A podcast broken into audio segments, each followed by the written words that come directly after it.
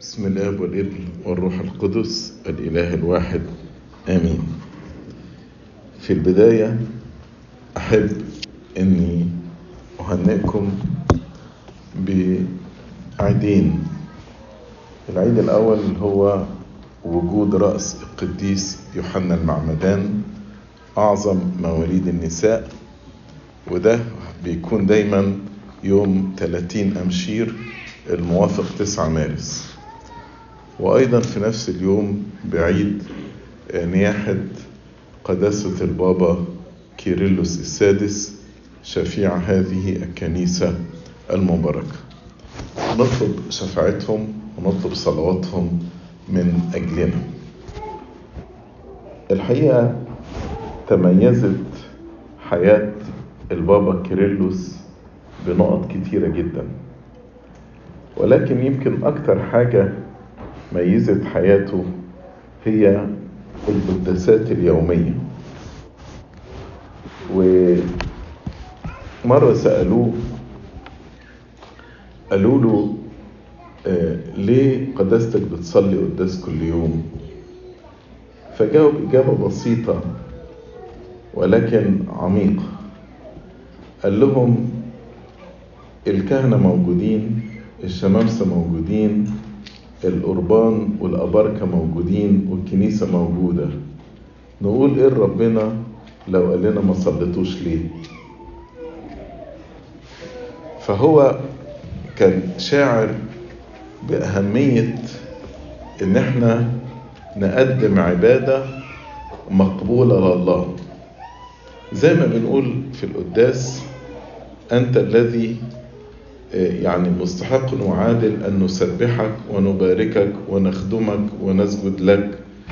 فمن حق ربنا علينا إن إحنا نعبده وإن إحنا نصلي وإن إحنا نقدم له ذبيحة التسبيح. فإحنا إيه اللي يعطلنا نقول لربنا إيه؟ لو إحنا ما صليناش. فعايز أكلمكم النهارده على القداس الإلهي. الحقيقة القداس الإلهي ده أعظم عمل بتعمله الكنيسة على الأرض أو بيعمله الإنسان على الأرض. لما تقعدوا تفكروا لا يوجد عمل أعظم من القداس الإلهي. ليه؟ لأن في القداس الإلهي بيكون حاضر معانا عمانوئيل إلهنا بجسده ودمه. في اسمة الملائكة واسمة السيدة العذراء تبتدي بكده. هوذا كائن معنا على هذه المائدة اليوم. عمانوئيل إلهنا حمل الله الذي يحمل خطية العالم. يعني أبونا بينبه الناس كلهم إن اللي موجود معانا النهارده على المائدة دي على المذبح ده هو عمانوئيل إلهنا حمل الله الذي يحمل خطية العالم.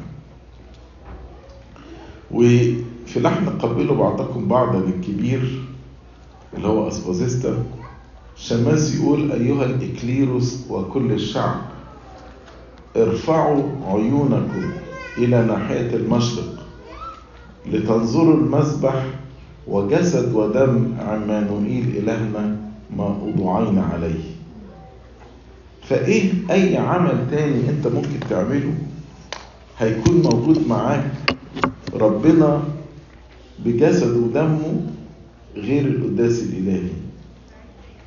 فالقداس الإلهي هو أعظم عمل تعمله الخليقة على الأرض. القديس يوحنا لما كان في جزيرة بطمس في النفي وربما هناك كان محروم إن هو يقدر يقدم ذبيحة القداس الإلهي فانفتحت السماء أمامه. فشاف إيه في السماء؟ شاف مذبح. وتحت المذبح نفوس الشهداء. وكان زمان الكنيسة لما يجوا يبنوا كنيسة يحطوا تحت المذبح الأجساد بتاعت الشهداء وبعدين شاف ذبيحة شاف خروف قائم كأنه مذبوح. شاف ذبيحة. وشاف كهنة. الأربعة وعشرين قسيسا جلوس على كراسيهم. وماسكين أربعة وعشرين مجمرة من ذهب. وشاف بخور بيتقدم وشم البخور ده. والبخور ده زي ما نقرأ برضه في سفر الرؤيا هو صلوات القديسين. إحنا لما بنيجي القداس نفس المنظر. بنشوف مذبح بنشوف ذبيحة خروف قائم وهو مذبوح المسيح المذبوح القائم. بنشوف آباء كهنة شاف هو ملايكة. إحنا بنشوف الشمامسة اللي بيرمزوا للملائكة بنشم بخور ويرفع بخور أمامنا. ففعلا في القداس الإلهي أكن كده إحنا فتحنا شباك وبنبص على السماء. في القداس الإلهي بنتعدى حدود المكان والزمان. علشان نعيش في السماء. ومن هنا طالما بنعدي حدود المكان والزمان فليس عجيب إن نقول إن دي نفس ذبيحة المسيح اللي اتذبحت على الصليب. أبونا في الاعتراف الأخير يقول أؤمن أؤمن أؤمن إن الجسد ده هو جسد اللي اخذه ربنا وإلهنا ومخلصنا يسوع المسيح من سيداتنا كلنا السيدة والدة الاله القديسة الطاهره مريم هو ده اللي اسلموا عنا على خشبه الصليب. هو ده اللي وقف واعترف الاعتراف الحسن امام بيلاطس البنطي لأن القداس الإلهي بنخرج فيه خارج حدود المكان والزمان لكي نتلاقى مع ذبيحة الصليب. وأقول لكم على حاجة على خارج حدود المكان والزمان. دايما الواحد لما بيذكر حاجة بيذكر حاجة في الماضي. يعني مثلا إحنا بنعمل مثلا احتفال ب 20 سنة لزواج فلان. مفيش واحد بيقول إحنا هنحتفل باللي هيحصل بعد خمس سنين. دايما الذكرى ذكرى لحاجة في الماضي. بس تعالوا شوفوا في القداس الإلهي نقول إيه. بعد ما الشعب يقول أمين أمين أمين بموتك يا رب نبشر. فابونا يقول ففيما نحن أيضا نصنع ذكرى آلامه المقدسة. دي حصلت في الماضي. وقيامته في الأموات من الأموات حصل في الماضي. وصعوده إلى السماوات في الماضي. وجلوسه عن يمينك أيها الآب في الماضي. وظهوره الثاني الآتي من السماوات المخوف المملوء مجدا. طب ده لسه ما حصلش. انما في القداس اكشلي بنحيا المجيء الثاني اللي هو لسه ما حصلش في الزمن. لأن إحنا في القداس بنخرج خارج حدود المكان والزمان. علشان كده نقدر نحتفل بالمجيء الثاني ما هو المجيء الثاني إن ربنا يكون في وسطنا. ده المجيء الثاني ودلوقتي إحنا على المسبح معانا عمانوئيل الهنا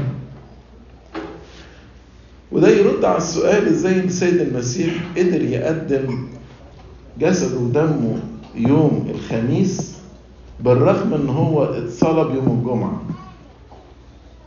لأن تاني ذبيحة المسيح هي ذبيحة ابن الله اللي هو غير الزمني. وطالما هو غير الزمني إذا ممكن يقدم الذبيحة دي خارج حدود الزمن. وعلشان كده اتقدمت يوم الخميس لما أعطى وقال لهم خذوا كلوا هذا هو جسدي المكسور عنكم. خذوا اشربوا هذا هو دمي الذي يسفك بالرغم في داخل الزمن لسه الجسد لم يكسر ولسه الدم لم يسفك فالقداس الإلهي بيجعل في القداس الإلهي إن إحنا بنعيش سر التجسد. بالصليب بالقيامة بالمجيء الثاني كل ده بنعيشه في القداس الإلهي. ليه؟ لأن غير الزمني صار زمنيا.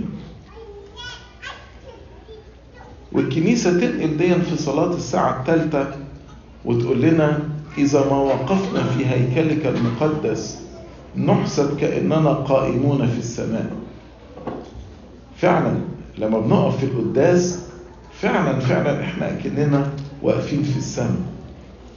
وزي هشرح لكم دلوقتي إزاي حضور الملائكة بيكون حضور باهي في القداس الإلهي؟ ففي القداس الإلهي بتنفتح السماء على الأرض.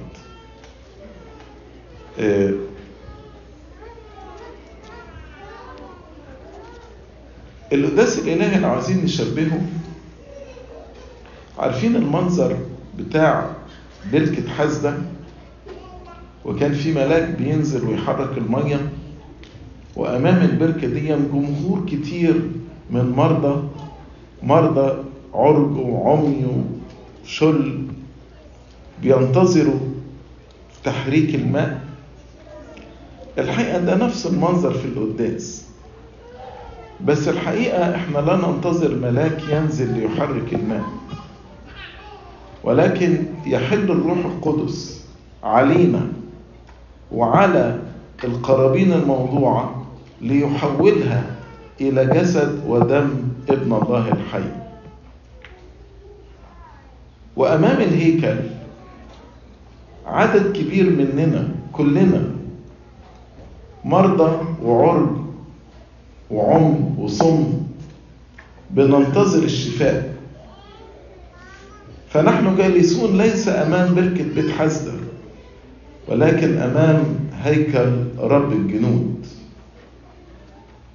لا ننتظر ملاك يحرك المياه ولكن ننتظر خالق الملائكة لكي ما يعطي شفاء.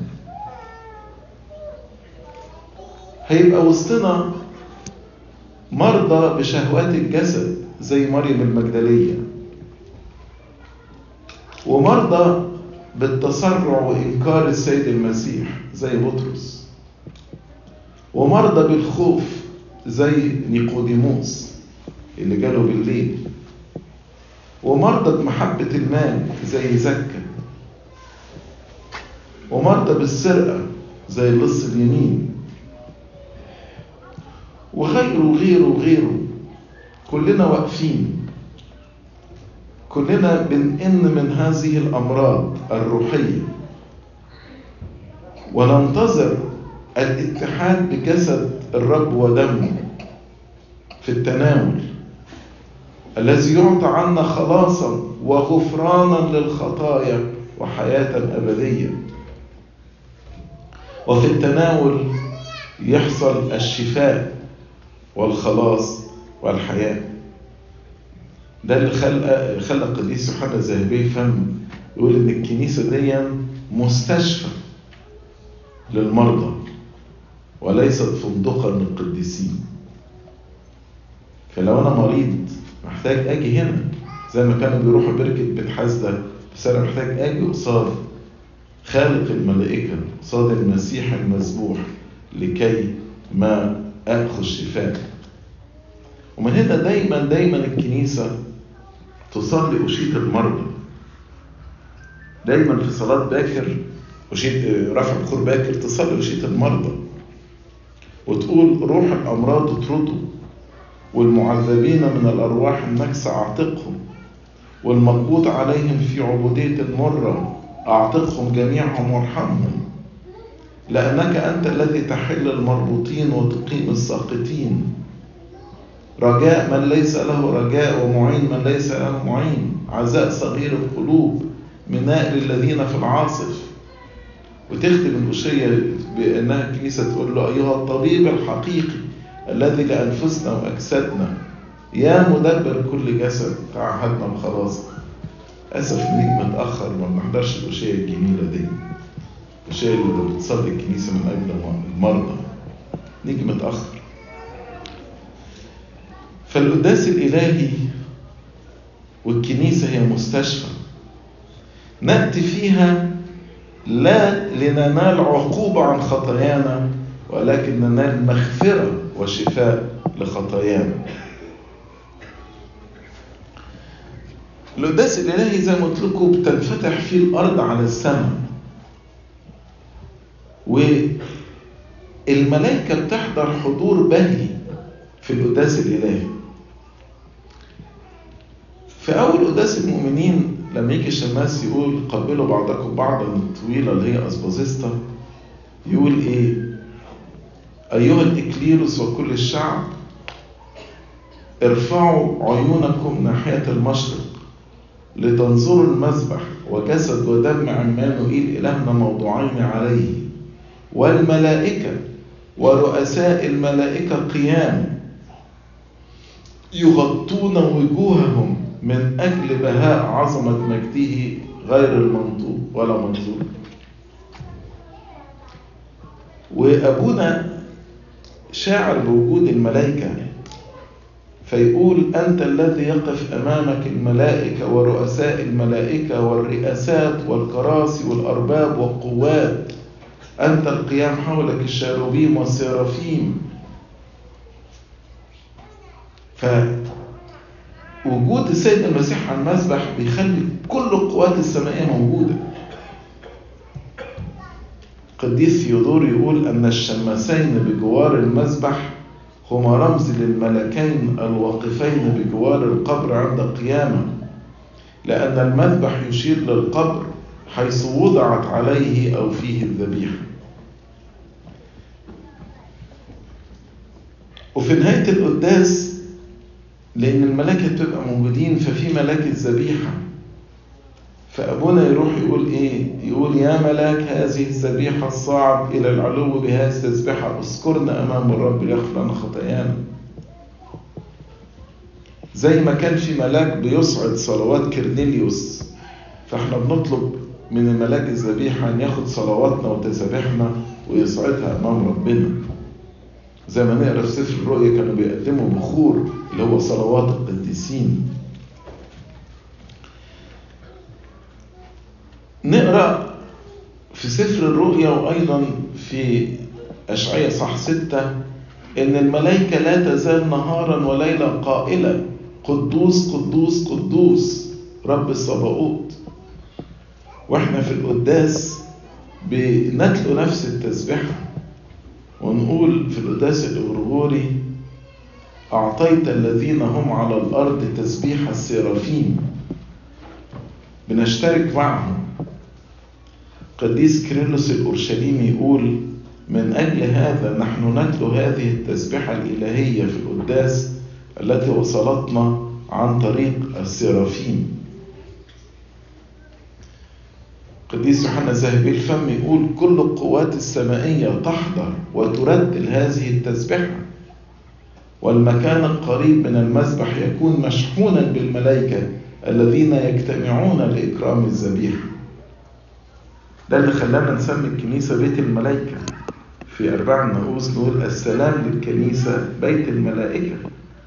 لأن الكنيسة هي بيت ربنا وكانت الكنيسة بيت ربنا. ربنا موجود يبقى معاه مين؟ الملائكة.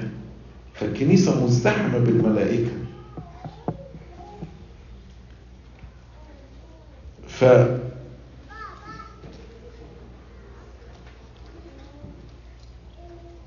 ويقول برضو قديس يوحنا ذهبي الفم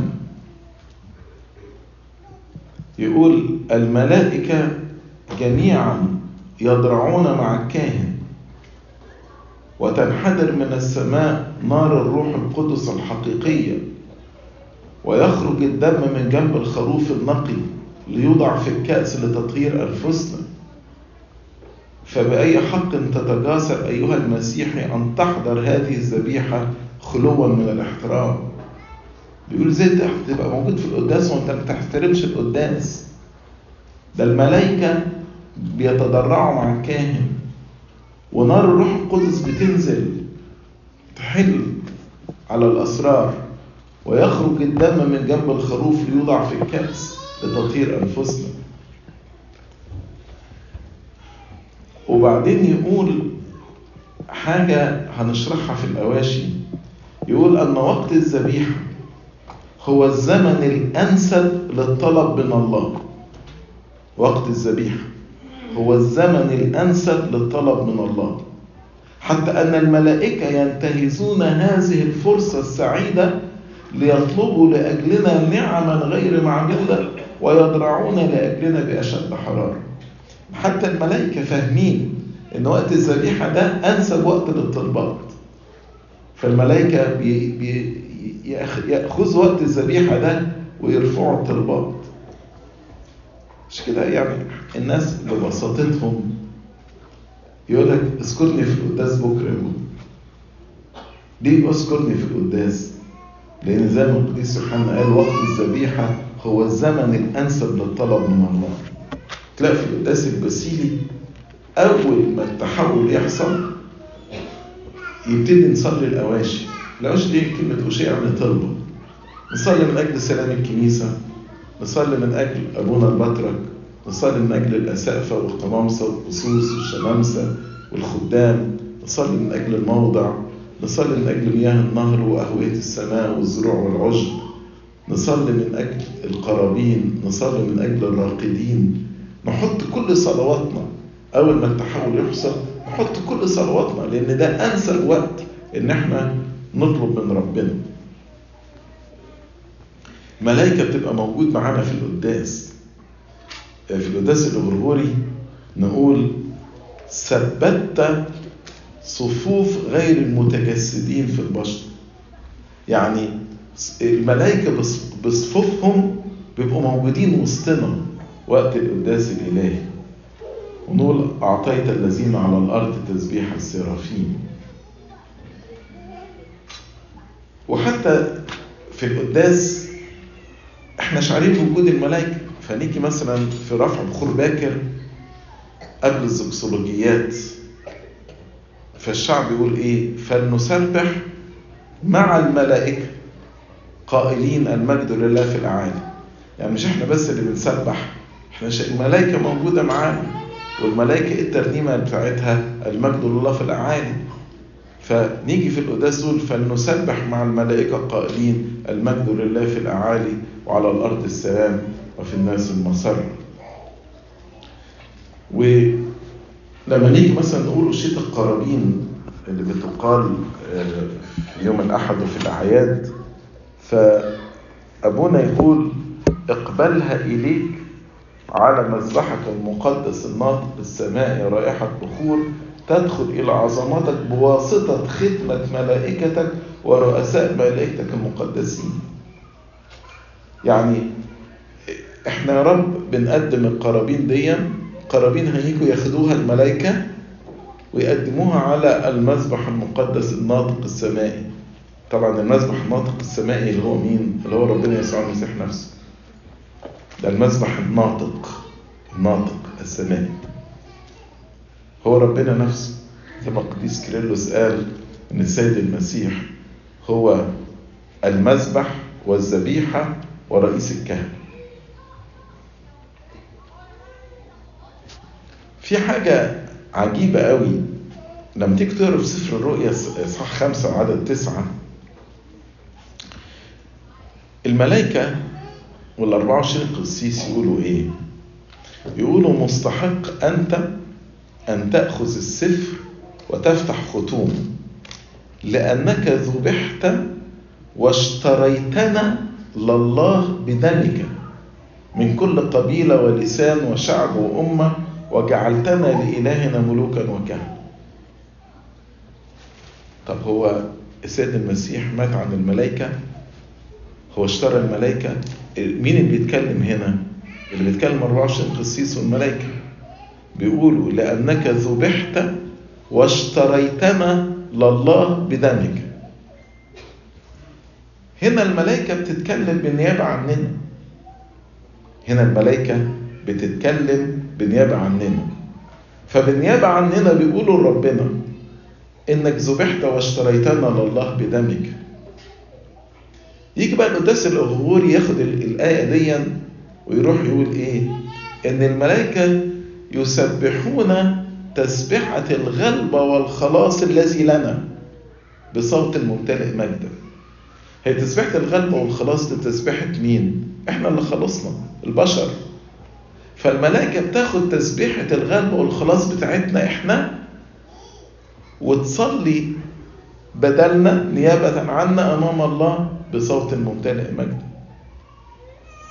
حاجة عجيبة قوي شركة شركة مع القوات السمائية في القداس الإلهي. يعني الواحد لما يقعد يركز كده في الصلوات فعلا السماء مفتوحة على الأرض في القداس انفتاح عجيب.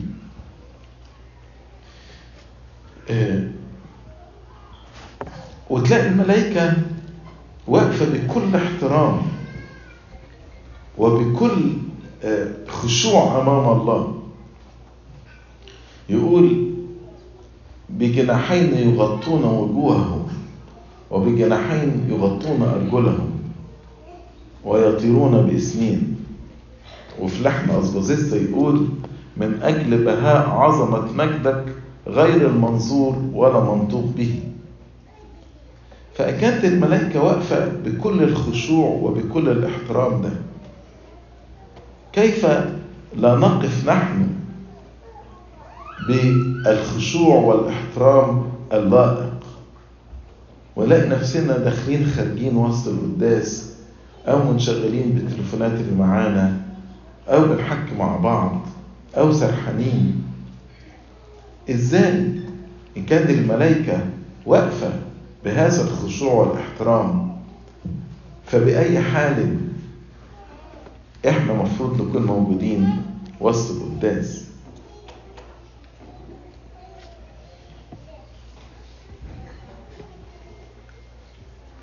والكنيسة دايما تذكرنا إن زي ما الملائكة بتسبح وكل تسبيحها بتدور حوالين كلمة قدوس قدوس قدوس رب الصباوت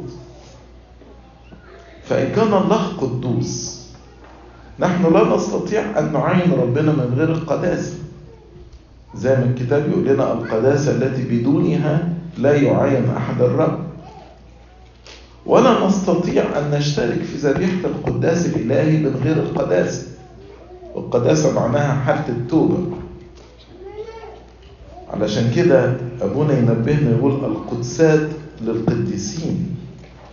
القدسات للقديسين. فبأي حال يجب أن نكون في القداس الإلهي؟ بانسحاق. نطلب من الله هذه الهبة هبة القداسة. في الاسم بتاعت القداس الكرولوسي يقول كده وكما طهرت شفتي عبدك إشعياء النبي إذ أخذ أحد السرافين جمرة بالملقط من على المذبح وطرحها في فمه وقال له أن هذه قد لمست شفتيك. ترفع أثامه وتطهر جميع خطاياك. هكذا نحن أيضا الضعفاء الخطاة عبيدك الطالبين رحمتك. تفضل طهر أنفسنا وأجسادنا وشفاهنا وقلوبنا وأعطنا هذه الجمرة المعطية الحياة للنفس والجسد والروح التي هي الجسد المقدس والدم الكريم اللذان لمسيح ده اسم تلدس كرولوس. بنقول له زي يا رب؟ ما ملاك خد جمرة من على المذبح وطهر شفتي أشعية تقرأ دي في أشعية إصحاح ستة. وقال له أنت خلاص تطهرت من أثامك؟ قال له نفس الطريقة يا رب. الجمرة دي اللي على المذبح هو جسدك ودمك. ادينا يا رب الجمرة دي اللي هي تطهر أنفسنا وأجسادنا وشفاهنا وقلوبنا. وتلاقوا دايما في القداس الإلهي في الإسمة نطلب التطهير بالتفصيل كده. يعني مثلا في صلاة الإسمة البسيلي نقول طهر طهرنا نحن أيضا يا سيدنا من خطايانا الخفية والظاهرة. وكل فكر لا يرضي صلاحك يا الله محب البشر فليبعد عنا. طهر نفوسنا وأجسادنا وأرواحنا. وقلوبنا وعيوننا وأفهامنا وأفكارنا ونياتنا. بنطلب التطهير لكل جزء في حياتنا علشان القدسات للقديسين كيف نتحد مع الله القدوس ونحن غير مطهرين؟ الملائكة في حضورهم أمام ربنا بيقفوا بمنتهى التواضع. يغطون وجوههم ويغطون أرجلهم. تلاقي أبونا اللي مستلم الذبيحة الخديم أول ما يبعد عن المذبح لو في يعني حد شريك معاه تلاقي غطي إيديه بلفايف زي ما الملائكة كده بتغطي يعني أيديهم وأرجلهم ووجوههم ويسبحون بخوف ورعدة عشان كده الشماس ينادي كتير في القداس. قفوا بخوف أمام الله.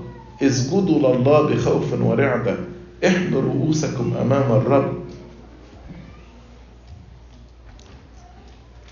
فأيضا حضورنا للقداس مع الملائكة ينبغي أن يكون في اتضاع وشعور بالاحتياج وانسحاق مع وقفة العشار اللي هو يحمي رأسه. لا ما قدرش يرفع رأسه للسماء ولكن أحنى رأسه وقرع على صدره وقال اللهم ارحمني أنا الخاطي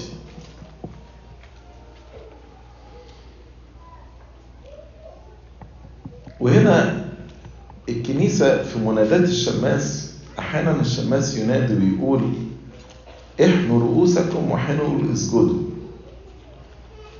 في فرق بين الانحناء والسجود السجود هو السجود الكامل.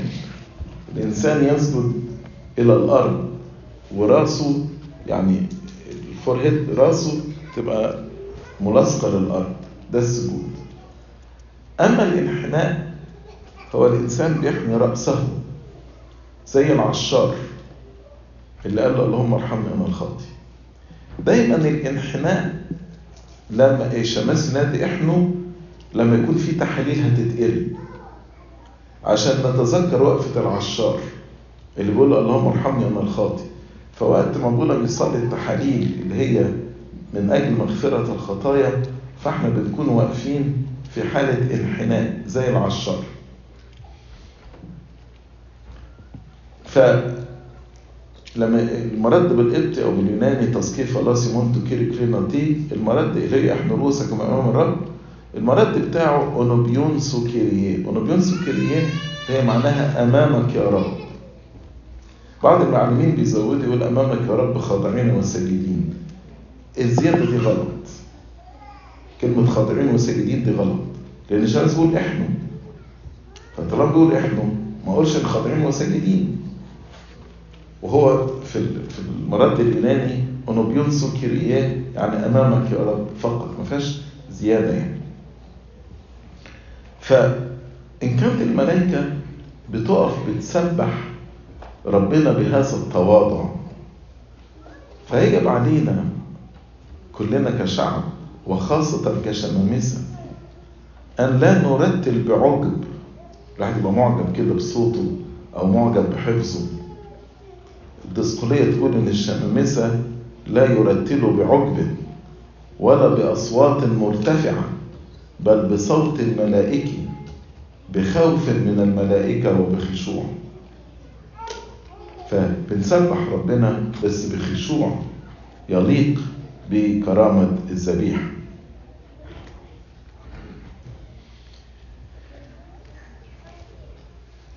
فالقداس هو شركة مع الملائكة والقديسين. وكلنا بنبقى واقفين حوالين عرش الله. هو ذا كائن معنا. على هذه المائدة اليوم عمانوئيل إلهنا حمل الله الذي يحمل خطية العالم.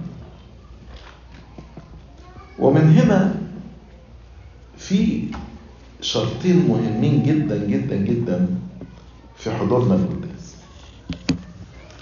الشرط الأولاني هو شرط المحبة. المحبة بعضنا لبعض من قلب طاهر بشدة وتلاقوا يبدأ قداس المؤمنين بصلاة اسمها صلاة الصلح وصلاة الصلح دي بتتكلم على المصالحة اللي ربنا عملها معانا إحنا. تلاقي أبونا يمسك اللفافة على هيئة مثلث كده. اللفافة دي بترمز إلى الحجاب اللي كان بيننا ما بين ربنا. والشماس يقف قصاده مقابله يعني بالصليب رفع الصليب. في آخر صلاة الصلح أبونا ياخد اللفافة دي ويحطها على جنب. عشان يقول إن الحجاب اللي كان بيننا ما بين ربنا انكسر انشق على بإيه؟ بقوة الصليب. وده الشماس اللي رفع الصليب قصاد الحجاب. قصاد اللفافة بترمز الحجاب بس دايما صلاة الصلح تختم بحاجة عجيبة قوي نقول اجعلنا مستحقين كلنا يا سيدنا. أن نقبل بعضنا بعضا بقبلة مقدسة. لكي ننال. عشان نتناول. بغير انطراح في دينونة. من موهبة غير المائدة السمائية بالمسيح يسوع ربنا. الصلح على الصليب ما كانش بيننا وبين ربنا بس. لكن كان بيننا وبين ربنا وبيني وبين أخويا. ودي يشرحها بولس بطريقة رائعة في أفسس إصحاح اتنين. صالح اليهود مع الأمم والاتنين صالحهم مع الله الآب. فالكنيسة بتقول لك في صلاة الصلح إحنا لازم نكون بنحب بعض ولازم نكون متصالحين مع بعض. ومن هنا القبلة المقدسة ده جزء أساسي من القداس الإلهي. وتحذرنا إن إحنا نقبل بعضنا بعضا بقبلة مقدسة. وبعدين تكمل تقول لكي ننال بغير انطراح في دينونة من موهبتك عشان نتناول من موهبتك عشان نتناول من جسدك ودمك بغير انطراح في دينونة معناها إيه؟ يعني أنا لو بتناول ومش مصطلح ومش بحب أخويا يبقى هتناول دينونة فاهمين الكلام؟ لكي ننال بغير انطراح في دينونة من موهبتك غير المائة السماء طيب. وايه شروط القبلة المقدسة دي؟ في الكورولوسي بقى يشرحها يقول حاجتين في القبلة المقدسة. يقول لا بحاسة مرزولة رافضة لمخافتك ولا بفكر غاش مملوء من شر الخائن. غير متفقة نياتنا في الخبث بل برغبة أنفسنا وتهليل قلوبنا. لا بحاسة مرزولة إن القبلة ما يكونش فيها شهوة ردية العالم بيستخدم القبلات للتعبير أحيانا عن الشهوات الخاطئة. إنما لا القبلة المقدسة لا تعبير عن الشهوات هنا لا بحاسة مرزولة ولا بفكر غاش مملوء من شر الخائن. مين الخائن هنا؟ يهوذا اللي راح قال له السلام لك يا معلم وقبله. فأنا ما بقاش بقبل أخويا زي يهوذا. بقبله بس أنا قلبي من جوه في غش أو قلبي من جوه ما بيحبوش. فأنا لازم لما أقبل أخويا بقبله من قلب طاهر بشدة. علشان كده يكمل في القداس الكرولوسي بعد ما يقول لا بحاسة المرزولة رافضة لمخافتك ولا بفكر غاش مملوء من شر الخائن. غير متفقة نياتنا في الخبث. يقول بل برغبة نفوسنا وتهليل قلوبنا. يعني أنا بقبل أخويا برغبة من نفسي للمصالحة وبحب حقيقي وبتهليل قلبي وأنا قلبي متهلل وأنا بقبل أخويا. طب وإيه اللي بيشجعني؟ إن أنا أصطلح مع أخويا برغبة نفوسنا وتهليل قلوبنا إذ لنا العلامة العظيمة الكاملة التي لمحبة ابنك الوحيد الصليب. فأنا بقف قصاد الصليب وبشوف قد إيه ربنا حبني. فالحب اللي موجود في الصليب الحب اللي بشوفه في المسيح المذبوح على المذبح هذا الحب ينتقل إلى داخل قلبي ومن هنا يمتلئ قلبي بالحب. لأخويا وبقى أقبله بقبلة مقدسة. لكن اللي بيحضر القداس بدون محبة فهو معرض للوقوع في الدينونة زي ما صلاة الصبح بتقول. وده اللي خلى ربنا يسوع المسيح يحذرنا قائلا إن قدمت قربانك إلى المذبح وهناك تذكرت أن لأخيك شيء عليك اترك هناك قربانك قدام المذبح اذهب واصطلح مع أخيك أولا وحينئذ تعال وقدم قربانك. لما ببقى واقف قصاد الذبيحة وقلبي فيه بغضة مش هقدر أدوب حب ربنا على على المذبح لكن لما قلبي يتطهر من البغضة والكراهية هدوق حب ربنا. هدوق حب ذاك الذبيح اللي ذبح نفسه على الصليب من أجلنا. إذ أحب خاصته الذين في العالم أحبهم إلى المنتهى. الحب ده هو اللي هيوحدنا. عشان كده يجي أبونا في القداس الغرغوري يقول وحدانية القلب التي للمحبة فلتتأصل فينا. الحب ده هو اللي هيخلينا كلنا نبقى واحد. الحب ده اللي بيخلي الكنيسة تصلي من أجل الآخرين. زي ما قلت لكم بنصلي من أجل الأب البطريرك والأسقفة والقمامسة والشمامسة والخدام والموضع وفي القداس الغرغوري من أجل الذين في الزيجة وفي البتولية ومن أجل الشيوخ والأحداث والأغنياء والمساكين والساقطين والقائمين. قلب مليان بالحب للجميع فأنا بصلي من أجل الكل.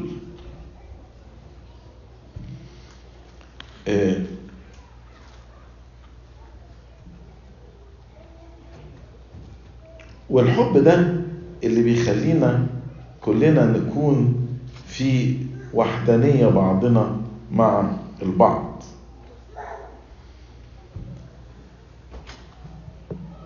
أنا قلت لكم في شرطين مهمين لحضور القداس. الشرط الأولاني اللي هو المحبة. الشرط الثاني لحضور القداس اللي هو الانسحاق والشعور بعدم الاستحقاق. الفريسي دخل مش شاعر بانسحاق داخل الهيكل. لما تشوف صلواته يقول لك أشكرك يا رب إني لست مثل باقي الناس. بأصوم يومين في الأسبوع بأعشر كل أموالي. أحيانا أنا بخش الكنيسة وحاسس إن أنا أحسن من بقية الناس. ده مشكلته كذا ودي مشكلتها كذا أنا أحسن منه. صلوات هذا الإنسان غير مقبولة أمام ربنا. إنما العشار وقف من بعيد. لا يشاء أن يرفع عينيه نحو السماء منحني. بل قرع صدره قائلا اللهم ارحمني أنا الخاطي ده اللي نزل إلى بيته مبرر. فلما أخش الكنيسة لازم أدخل زي العشار كده بانسحاق. مش مشغول بغيري. الفريسي مشغول بالناس التانية. في القداس أنا مش مشغول بغيري. أنا مشغول بس بنفسي وبخطيتي. وحاسس إن أنا غير مستحق إن أنا أرفع عيني للسماء. وبقول له اللهم ارحمني أنا الخاطي. الانسحاق ده يجي منين؟ الانسحاق يجي من الإنسان ينظر إلى نفسه.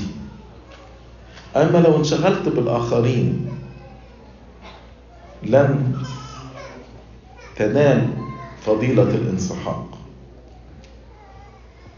لما تنظر لنفسك وتضع خطيتك أمامك زي ما داود يقول خطياتي أمامي في كل حين هتجد الانسحاق. لكن لما تبص للآخرين وتشعر أنك أفضل منهم لن تجد هذا الانسحاق ولن تخرج مبررا. أيضا الانسحاق يأتي من كثرة التأمل في محبة ربنا. يعني النقطة الأولى أنا شايف نفسي وشايف خطيتي قد إيه. النقطة الثانية شايف محبة ربنا. محبة ربنا الفياضة ليا إن أنا مش مستحقها. أنا عايز بس واحد يقف ويقول لي إن إحنا نستحق نأكل جسد الرب ودمه ونتحد بيه. من يتجاسر يقول كده؟ ده سر يفوق العقول. إن ربنا يعطينا جسد ودم فلما ابقى أنا واقف في الكنيسة وشاعر أنا مين وشاعر الوليمة اللي أنا عزمت اتعزمت عليها وليمة جسد الرب ودمه ده يخلي الإنسان واقف كده مش مصدق نفسه. هو معقول أنا واقف في الكنيسة؟ هو معقول أنا واقف قصاد جسد المسيح ودمه هو معقوله في آخر القداس ده أنا هتحد بجسد المسيح ودمه معقولة إني أبقى واحد معاه؟ لما الإنسان يتخيل الحب اللانهائي إذ أحب خاصتهم الذين في العالم أحبهم إلى المنتهى. أنا مين اللي اخد جسد الرب القدوس والطاهر في فمي ويتحد بي؟ أيضا الانسحاق يأتي كلما يهزم الإنسان ذاته. ويقول مع المسيح صلبت فأحيا لا أنا بل المسيح يحيا فيا فالذات دي تنتهي أنا يا رب واقف أمامك. بتحد بيك. وفي هذا الاتحاد أنا يا رب بختفي تماما. بختفي تماما. فأحيا لا أنا بل المسيح. في التناول يتحرر الإنسان من ذاتيته وأنانيته ليكون جزء من كل جزء من كل. أنا مجرد عضو في جسد جسد واحد جسد المسيح. أيضا الانسحاق هو ثمرة للشعور بالاحتياج. يعني أحيانا مثلا لو جه أبونا قال لواحد بلاش تتناول النهارده يتخانق ليه؟ ليه أبونا بتمنعني من التناول؟ مين اللي اداك السلطان ده؟ وإزاي تقدر تمنعني من التناول؟ بالراحة بالراحة شوية هو مين فينا يستحق إن يتناول؟ يمكن أبونا خايف لا تاخد دينونة فمن أجل محبته ليك مع إنها لو اتقدمت للتناول من غير استحقاق أكون مجرم في جسد الرب ودمه فأنا ببقى جاي الكنيسه شاعر بالاحتياج الشديد. أنا جاي يا رب محتاج لدمك عشان يطهرني يغسل دنس نفسي وجسدي. أنا محتاج يا رب علشان الموت اللي فيا ينهزم لما آخذ جسدك المحيي. لما تخلي بالكم أبونا في رفع بخور ما يقفش في نص في صدر المذبح كده في نص الهيك نص الباب يوقف على جنب ليه واقف على جنب. لأن ليس لي وجه إن أنا اقف في صدر ربنا. أنا هتصدر كده في وسط المذبح. ده أنا واقف زي عارف اللي رايح يشحت فاللي رايح يشحت ده ما بيجيش وسط الباب ويقف واقف جنب كده. وهو منكسر شعر بالاحتياج. فتلاقي ابونا واخد واقف جنب كده. هو أنا مين عشان اقف صدر ربنا؟ ده كان إبراهيم خليل الله. يقول قد شرعت أن أكلم المولى وأنا تراب ورماد أنا مين عشان صدر ربنا. فبيقول واحد واخد على جنب كده واقف على جنب بيقول له نسأل ونطلب من صلاحك يا محب البشر. أنا بترجاك وأيضا فلنسأل الله ضابط الكل أبا ربنا وإلهنا ومخلصنا يسوع المسيح. نسأل ونطلب من صلاحك. شعور الاحتياج بيدي للإنسان هذا الانسحاق. بيبقى الإنسان شاعر أنا هو الشقي والبائس والفقير والأعمى والعريان. اللي جاي كمتسول علشان آخذ من ربنا الذهب المصفى بالنار والثياب البيض والكحل الذي يكحل عيني ده أنا جاي واقف أمام الله الساكن في الأعالي والناظر إلى المتواضعات. مين أنا عشان اقف صاد المسيح في صلاة اسمها صلاة الحجاب قبل بعد ما بنقرأ الإنجيل في القداس الإلهي أبونا برضه يقف على جنب قصاد الحجاب بس المرة دي من الناحية اليمين. كان الواحد بينتقل من اليمين من الشمال لليمين وبعدين بيدخل المذبح. فيقف قصاد الحجاب من الناحية اليمين كده. في صلاة الحجاب يروح يقول له إيه؟ ولا تردني إلى خلف. عندما أضع يدي على هذه الذبيحة المخوفة لأننا لا نتكل على برنا بل على رحمتك. هذه التي بها أحييت جنسنا. لا تجعل هذا السر الذي دبرته لنا خلاصا أن يكون دينونا لنا ولا لشعبك أجمع بل محوا لخطايانا وغفرانا لتكاسلنا. كلها صلوات مليانة انصحاق وخشوع. يا رب ما تردنيش لخلف. لما أجي أضع يدي على الذبيحة المخوفة أنا يا رب مش بتكل على بري أنا عارف أنا مين. إنما أنا بتكل على رحمتك هذه التي بها أحييت جنسنا. اوعى يا رب تخلي السر اللي انت دبرته من أجل خلاصي ان يكون دينون لنا ولا لشعبك اجمع لكن محوا لخطايانا وغفرانا لأثامنا. في صلاة الحجاب الغرغوري يقول أنا غير مستحق خدمتك لا ترزقني لا تصرف وجهك عني بل امحو كل سيئاتي اغسل ننس نفسي وطهرني كاملا. في صلاة الحجاب الكرولوس يقول أستعطفك أنا بستعطفك أيها الرب القدير. أنا الضعيف العاجز. فدايما لما بنقترب لربنا بنقترب بانسحاق. صلاة الصلح اللي هي في الأغرغوري للقديس ساويرس يقول فيها كلام كله انسحاق. يقول له أنت نار آكلة كإله. في عبرانيين يقول إلهنا نار آكلة فبيقول له يا رب أنت نار آكلة لم تحرق الغاش اللي هو يهوذا انما إنما عندما قبلك بل قبلته قبلة المصاحبة جاذبا إياه حتى يهوذا حاولت يا رب معاه إنك تتوبه. وقلت له بقبلة تسلم ابن الإنسان. فبتكلم بقى عليا فلا تطرحنا في الحكم. وإن كنا غير أنقياء من حمأة الخطية والخبث وتذكار الشر الكامل. فأنت تعرف ضعف وانغماس جبلتنا لأسفل أنت هو القادر أن ترفع كل الخطايا والأثام التي للناس الأشقياء إذ أنت طهر العالم كله. فالكنيسة واقفة في انسحاق. وتقول نصلي ونقول ارحمنا. يا الله الآب ضابط الكل. فكيف ندخل الكنيسة بتجاسر؟ لابد عندما ندخل الكنيسة ندخل بهذا الانسحاق. وإلا لن نستطيع أن إحنا نتحد مع الله القدوس. فدول شرطين مهمين جدا.